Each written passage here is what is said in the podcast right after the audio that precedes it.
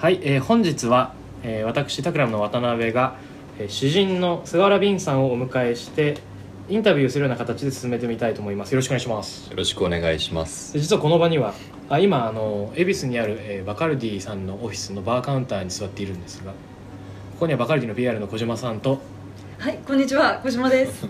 あとヒューマンヒヒューマンビートボックスのリドモ君こんにちは。こんにちはすごい。こんにちは。すごいすごい。とえっとソマルタのデザイナーの広川智恵さんがいらっしゃいます。はい、こんにちは。よろしくお願いします。はみんなでビンさんにいろんなことを質問していければと思います。はい。はい。よろしくお願いします。えっと僕と菅原ビンさんが最初に会ったのはあの Google が主催している Google スパンというイベントが去年の秋くらいにあったのかな。そうですね。はい。東雲で行われてたやつであの世界中からいろんなあの参加者の人がいたと思うんですけどそこでお互い登壇者として出会ったという感じでしたね。うん、うん、そうですね。あのーなんかね東雲でトークイベントが行われる前夜に登壇者だけのディナーイベントみたいなのがあったんですよ、うんうん。そこで、えっと、あらかじめ公開されてた Google スパン登壇者のウェブを見てたらあの全部英語のウェブなんだけどいろんな、まあ、僕も含め何人かの人がいる今日どんな人いるのか見てたらポエットビン・菅原っていうのが出てきたんですよ。それポエットっていう肩書きの人がいる。ちょっと興奮しちゃってこれぜひこの人と会って話してみたいと思ってたんです。でいざあのね Google スパンの前夜祭のイベントにいたそれは中目黒のあのなんていう店だっけ？東山？東山だ。うん東山に行ってで最初はあのバーラウンジでみんなであのアペリティフを飲むみたいな感じだったんですね、そうですで最初は少人数でみんなと話してたんだけれどもどうもなんか Google の人たちがすごい多くてうん。Google の人たちがすごいなんか Google の話をし始めてちょっと参加しづらいなみたいな。それそう。そう。だんだんなってだんだんなってたんだけどそこでビンさんと隣に座ってうんうん。で、えっと、おお互いになんかこう話し始めてみたいな感じでしたね。そうですね。そうそうそう。楽しかったそう楽しかったです。うん。ででえっとなんだっけ翌日いざビンさんのトークを聞いてみてすごくあの素敵だなと思ったのがえっとビンさんの哲学じゃないけれどもそのもし詩が水ならうん。いろんな器にその水を注ぎ込んでみたいっていうような話をされてたんですよね。うん。でそれかっこいいなと思って、うん僕自身もえ詩はどなんか世間一般の平均で多分好きな方でうん詩集とか年に何冊か買うタイプのうん人間ではあるんだけど、うんまあ、別にそんなすごい詳しくはないんだけどあの主に詩的なるものとかあの文芸書みたいなものって世の中でたくさん売れるようなものじゃないじゃないですか。そうですね。うん。でそうするとなんかこう仕事にしたりそれを商業的に成立させるっていうところに結構ハードルを感じそうだけどうん。だからビンさんのスタンスはそこに全然悲観してなくてうん。今まだ詩が届いてないんだったらそこに届けちゃえばいいじゃないかっていううんうん。なんて言うんでしょうか。あのまだまだ世の中は詩で満たすことができる余地がある器なんだっていうなんか前向きなスタンスが感じられてかっこいいと思ったんですよ。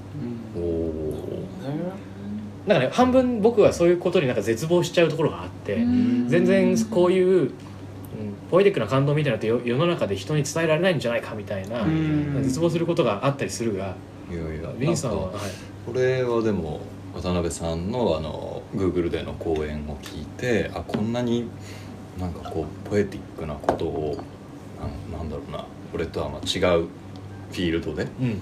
きちんとそのビジネスとしても成立しつつそのものづくりと物語のなんか両立っていうのがすごくなんか嬉しくてはい。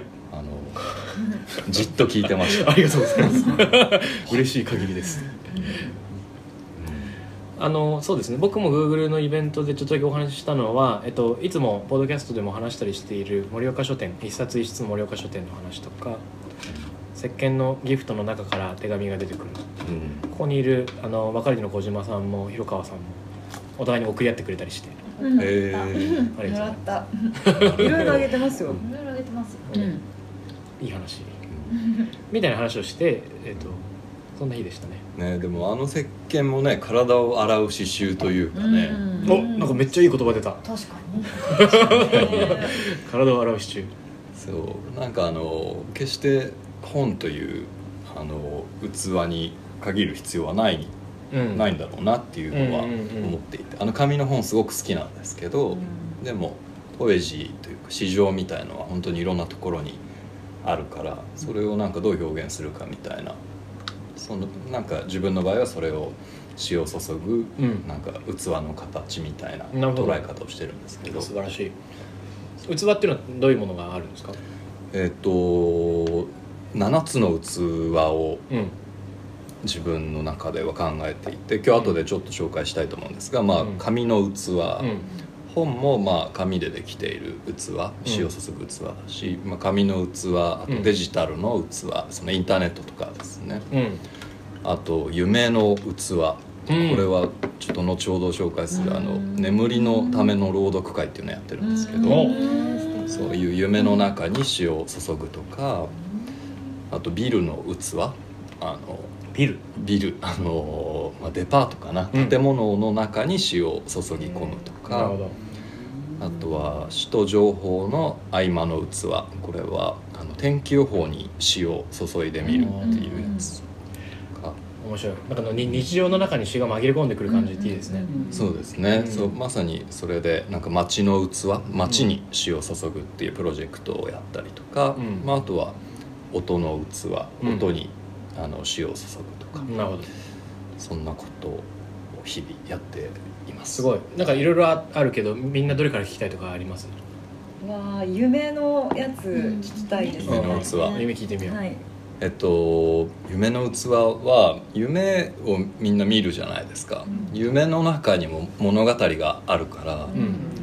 口頭向けな物語ではあるんだけど、うん。でも夢に物語がある以上その夢に詩も送り込むことができるんじゃないかと思ってそれであの東京タワーの下に増上寺っていうお寺があるんですけどね。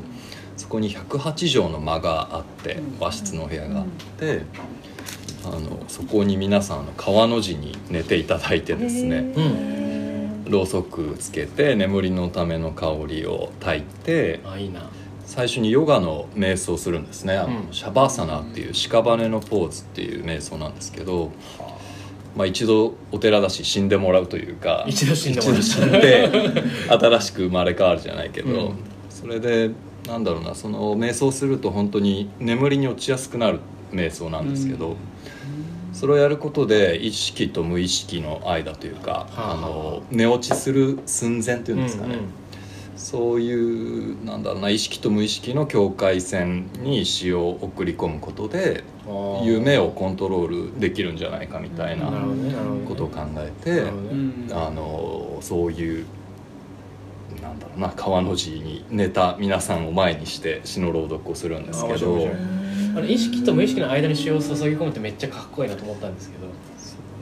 あのついこの間読み返していた本で数学者の岡清さん岡清さんっていう数学者の人のエッセイがあるんですけどそこで語られてたのが彼はあの一人ですごく大事な数学上の大きな発見を3つもした人でうん。あのたくさん表彰されたり勲章をもらったりしてるみたいなんですけど彼が思いつく瞬間みたいなのがあの人生の中でどんどん移り変わってきたっていう話なんだけどそれで彼が書いててすごく面白かった。学生時代よくみんなにもある現象で、えっと、テストの間は全部うまくできたと思って何回も見直してよし万全と思うんだけど、うん。いざ提出してチャイム鳴って、よーしと思って教室から出てふーっと思った瞬間にああそこ間違えたみたいに気づく。であれはなぜかっていうとあの本当に集中してる時と本当に弛緩してリラックスしてる時。うん。で実はリラックスしてるみたいなあの意識の裏側に自分が考えてることが追いやられた時にこそスッと答えが解けたり重大な発見が起こったりするものであると。考えて考えて考え上げ上げてるだけじゃなくて確かに。例えばなんかシャワー浴びてる時トイレにいる時バス乗ってる時とかにふと思いつくってあるじゃないですか、うんそれってなんかじっくり考えてるというよりは脳の裏側でそれが走ってる時っていうか、うんうんうんね。そうですね。確かに。でそれを考えると今の意識と無意識の間っていうのは、うん。なんか人間の脳が一番なんだろう活性してる時かもしれなくて、うん。何か新しいインスピレーションにあの雷が打たれるような思いを体験する直前かもしれなくて。そうですね。でも寝る寸前かもしれないみたいな、うんね、なんか普段結びつかない2つが結びつきやすいようなね状況な気がしていて。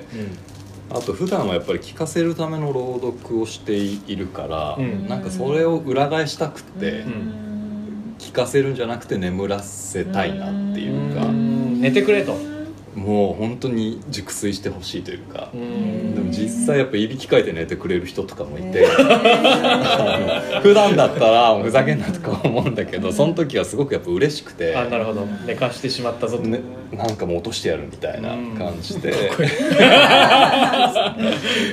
そう。で最終的にそのなんだろうな朗読会の最後に起きている方ちょっと手を挙げてもらえますかっていうと大体まあ1割から2割ぐらいの方がこうそっと手を挙手を挙げげていて大体寝てるんだ。8割ぐらいの方は本当にあの眠っていてーね。そんな、えー、と夢の器夢に注ぎ込む。すごく素敵じゃないですか、あのミンさん声が低くて落ち着きがあって、なんかなんていうんですか？副交感神経が優位になる感じっていうか 聞いてる人が自然に落ち着いてなんか本音をさらけ出したくなるみたいな感じありますよね、うーん。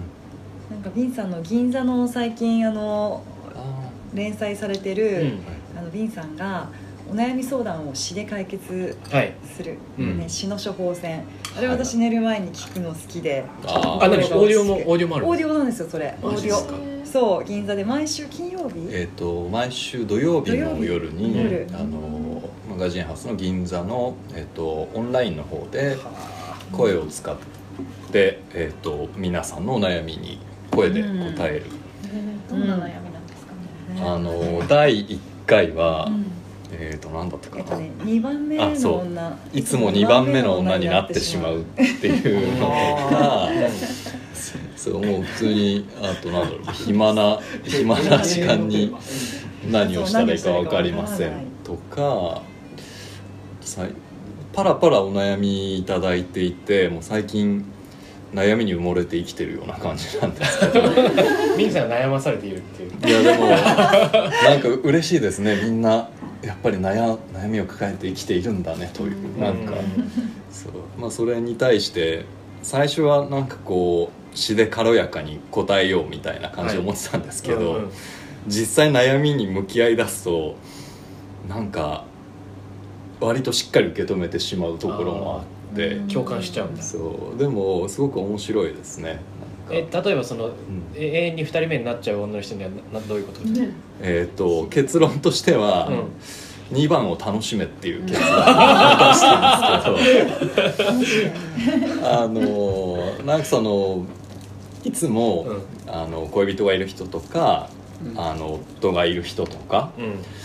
からまあこうアプローチを受けて気づくと自分がまあ2番目になってしまっているっていうようなことだったんですけど、なんかそのちょっと恋ばかりではなくなんだろうな何か自分があの他に恋以外で楽しめるようなこととか夢中になれるようなこと、まあ、まずその2番からちょっと離れて、自分自身でいろいろ楽しむようになるとなんだろうなその男たちもおのずとなんかあなたを追うようになるでしょうみたいな。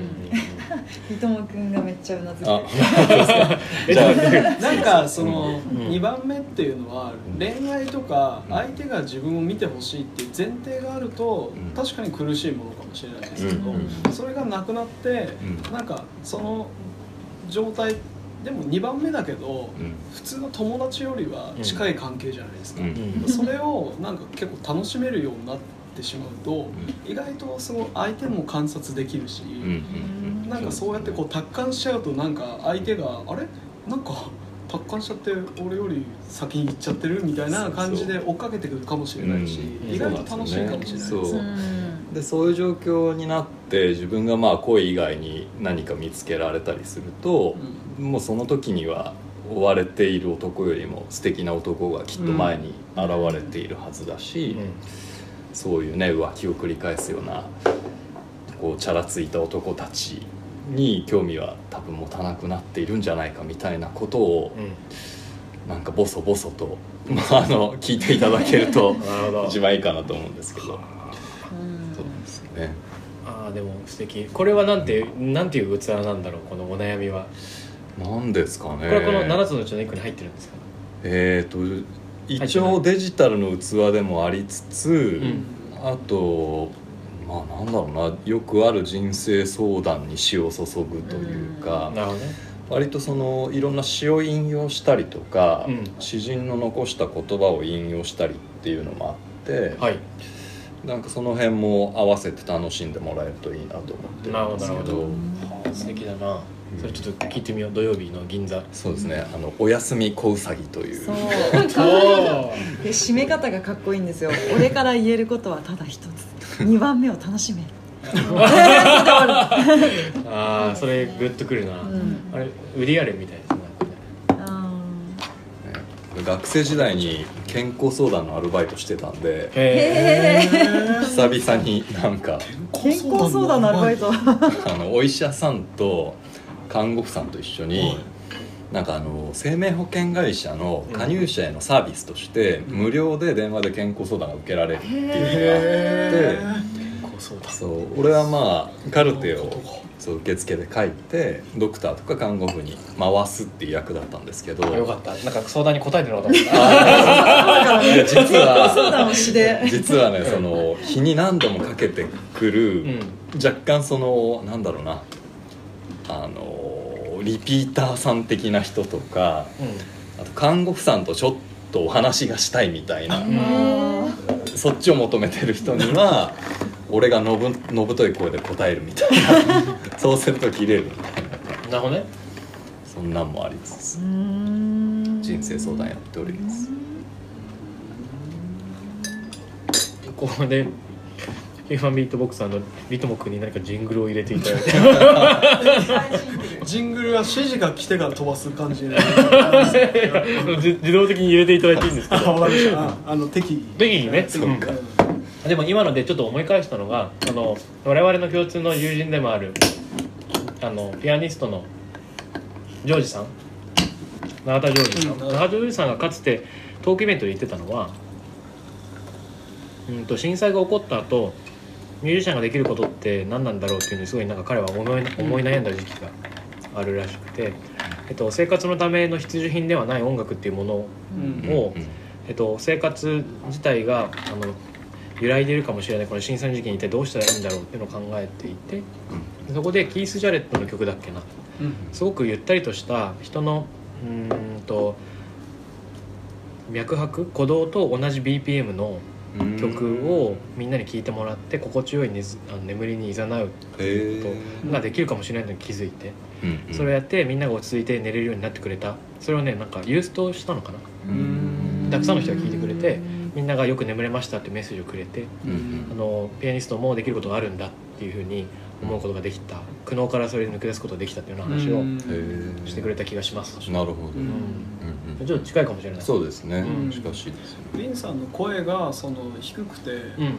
こう心地いいっていうのでも言うなれば音楽じゃないですか、うん。バイブスをその場のバイブスを作るものだし、うん。音楽ってとか芸能とか、まあ、詩とかも、うんなんかその必需品ではないかもしれないけど必需品よりもうん。多分そのその場の空気を作るものだから多分もっとこうなんだろうこう潜在的うにん。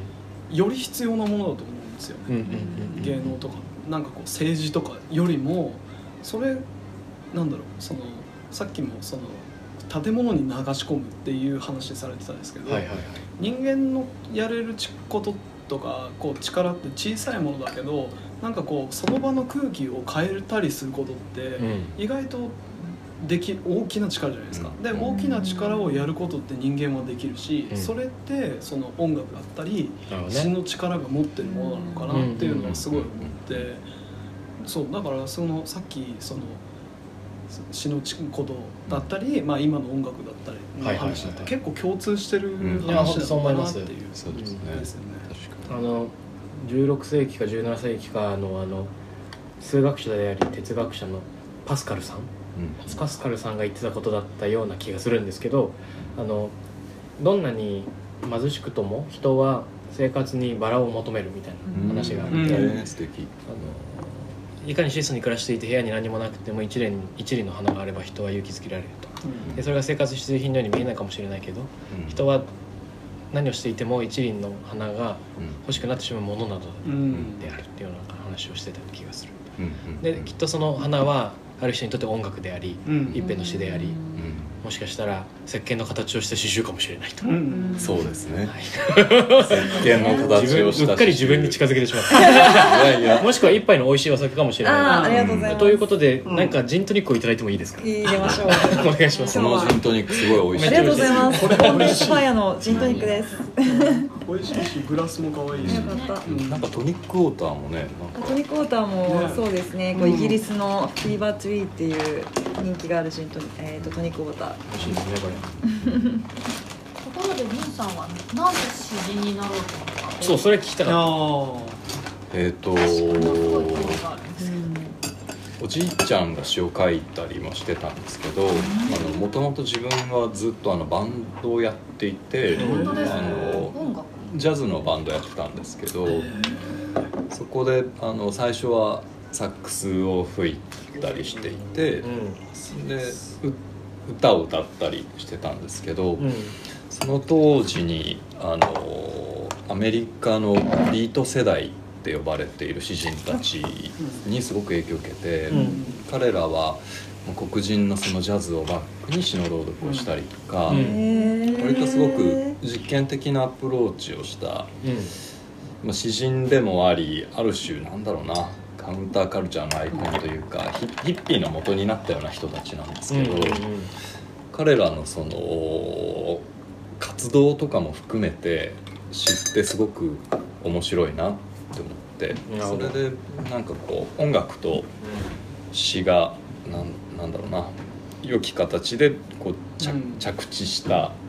スタイルとして自分もそのジャズのバンドで詩を読んだりとか音楽とともに詩を読むっていうすごく彼らの影響が強くてあのなんだろうなあのジャック・ケルアックとか、うん。あのギンズバーグとかうん。バローズとか、俺はあのチャールズ・ブコースキーという詩人もすごく好きだったんですけど多分ねあの渡辺さんともよくお話ししてたあのなんだろうリチャード・ブローティガンとかうん。なんかこう割とアメリカの詩人たちに影響を受けてそこからっていう感じですね。ある種作詞から始まったみたいなところもあるのかもしれないですね。あれ中国からのポストカードってうんうん。ブローディガンだっけ？なんかそういうのありましたよね。まあいいかえでもその最初はサックスを吹いていてその時も試作をしてたんですか？だんだんそのサックス吹きつつ曲によって自分で歌うみたいなスタイルやってたんで、なるほど。その時は自分で書いてうん。やってましたね。あのビンさんがこの前もらったうんテクストはい。の中に、うんうん。あのーこういうのが出てくるんですけど勝手に著者の人の前で読んじゃうとね昨日5年間勤めた会社を辞めた。しばらくの間ゆっくりするつもりです。と手の良い言葉を並べたが辞める本当の理由を会社に言うことができなかった。詩人になるので辞めます。とは言えなかった。そもそも常に詩集は出しているのだから詩人になったので辞めます。と言うべきだったのか。詩人はいつから詩人になるのだろう。というのがはい。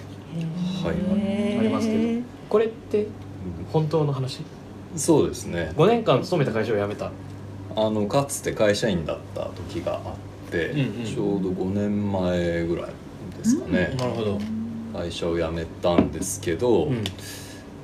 まあなんか なかなかやっぱその本当の理由はちょっとやっぱ気恥ずかしくもあって、うん。自分で今はその詩人っていう肩書きを設けてはいるものの、うんそこにも若干の やっぱ葛藤があったりしてうん、なんか誰でも名乗れるものではあるけれど、うん。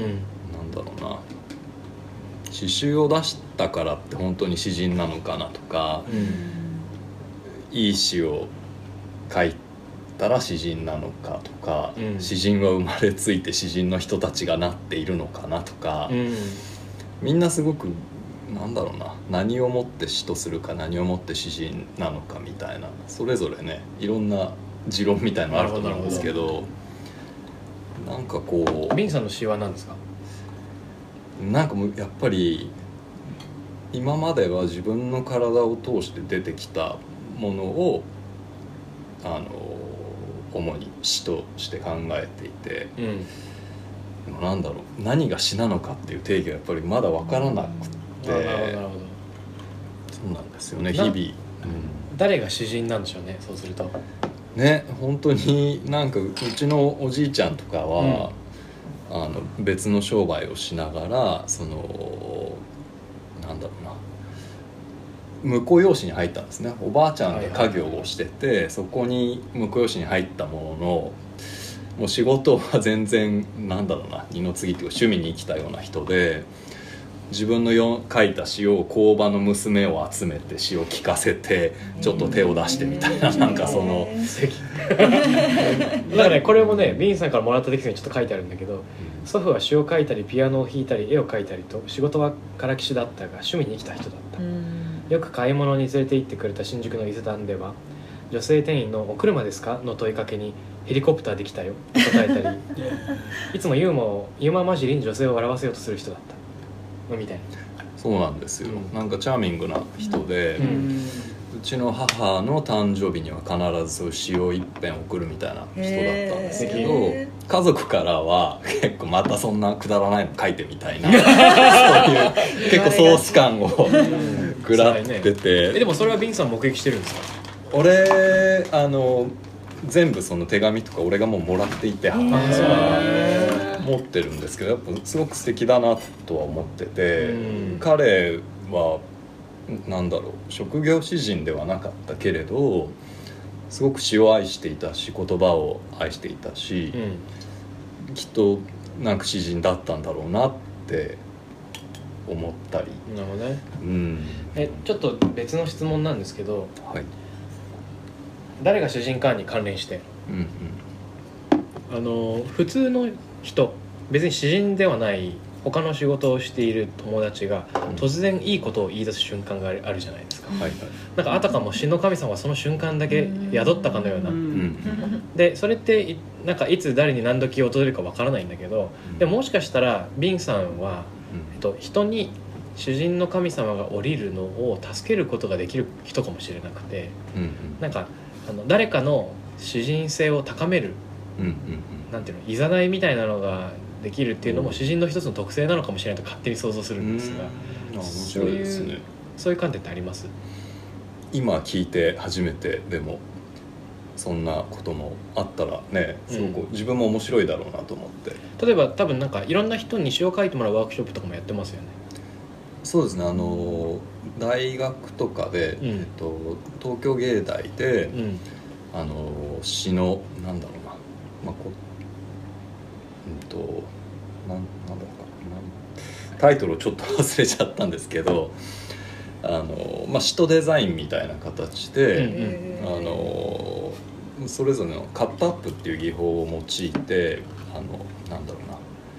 昔のそのさっき話したビート世代の詩人たちははい。ちょっとそのタイプした自分でタイプライターで打った紙をほ少しちょっとドラッグとかを決めて、ううん。切り張りをしてう、ん。あのコラージュみたいにうん。作った新たな文脈を見つけ出すみたいなうん。実験的な試みをやっていて、うん。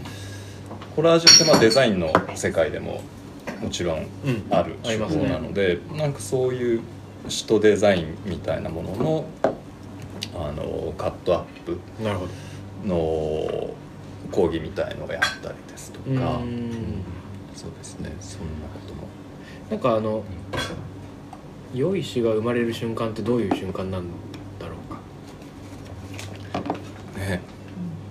どうなんですかねいきなり机にこう向かってさあ書くぞっていうのがあ道を歩きながら ってなるんですか？常になんか種みたいなものはうん。メモしていて、ほうほうほうほうほもう同時並行でたくさんの詩の種がううん。メモ帳にはあって、うんある時々何何らかの光景でそそれがなんか芽を出したりとか、なんか種がポップコーンみたいに弾けちゃったりとかなんか本当場合はいろいろなんですけどでも自分の場合は今は結構締め切りに助けられてる部分もあってその雑誌のね連載とかだと月に2回は必ず締め切りがあるから。絶対にまあそれまでには出さなきゃいけないっていう、うん。多分その自分の純粋な作品としてだともう永遠に終わりがなかなか来ないうん。ようなこう遠くを見つめちゃったりするんだけど確ねそう。あの昔の自分の作品を振り返って思うことってあります？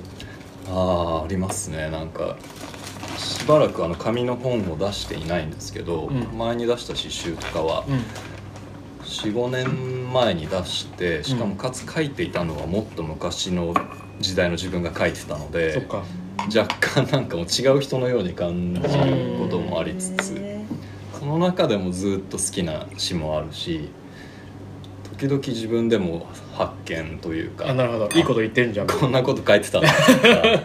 うんうん。そう。でも少し遠くには感じますね。今の自分とやっぱり違うし。あ玉井さんはどうですか？あのーコレクションでたくさん服を作ってると思うんだけど作る頻度が高いと過去のものが本当に過去に見えると思うんだけど。もう過去の過去のものですね。ね。何作ってたなっていう。うん何作ってたやーってこう後悔する場合もあるしね。うんそっか。大体こうそんな感じですよね。うん。うん。なんでしょうねねまあ、でも今やってるものが一番楽しいですよね。そうそういうことですよね。うん。それはそうだ。うん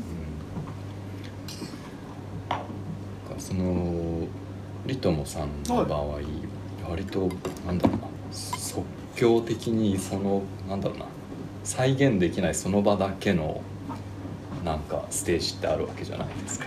そうですね。確かにこれって音源にしておきたかったなみたいなパフォーマンスとか、そういうのもあったりするんですか？なんか僕の場合結構なんだろうなお客さんがいてうんでその場所でしか生まれなかった空気がとかこう盛り上がり方があった時に、うんその空気を取っておきたかったなってことは。あー演奏っていうよりも空気みたいな。ですね。それってどういうことなんですか？なんか演奏うはん。ある程度僕もう本当にやるまでに完璧にしてもう自分ができることを100%準備してから今臨むんですようね、うん。あの即興の余地も残すけど、うん。それはあえて即興ができるような余地を残しておいおく。うん。でそど。それをこうその場でどう見せるかっていうのは、うん。その場の空気を見てお客さんとこう混ざらどう混ざり合うかっていうのをその場で見ながらやるっていうのでやってるんですよ、うん。だからそれがうまくいった時にうんこう客席が、まあ、この間もあったんですけどそのモッシュダイブって言ってお客さんがこうすなんかこうぐちゃぐちゃになったりとか、うん。ステージからと飛び降りるみたいな、ん。あの客席にお客さんがこうダイブするみたいなのも起こったりしたんですけどなんかそういうのが起こったりした時になんかこう、ますっごい盛り上がってんだ。そう。エネルギーみあ、客客席とステージの境目もないし、うん。なんかこう自分演者となんかこうその場の空間とかお客さんとか全部一体になってるじゃないですか、うん。俺あの感覚ってやっぱりすごいこう得難いものだなって思って、うん。あれをこう感じるために毎回やっぱライブやってるなって思うんで、なるほどねなるほどね。うん、だからあれかなやっぱり。うん。って思いますね。だからある程度やっぱり演奏に関しては計算しづくでやってるので、うん。そっから先っていう感じはあるかもしれないですね、うん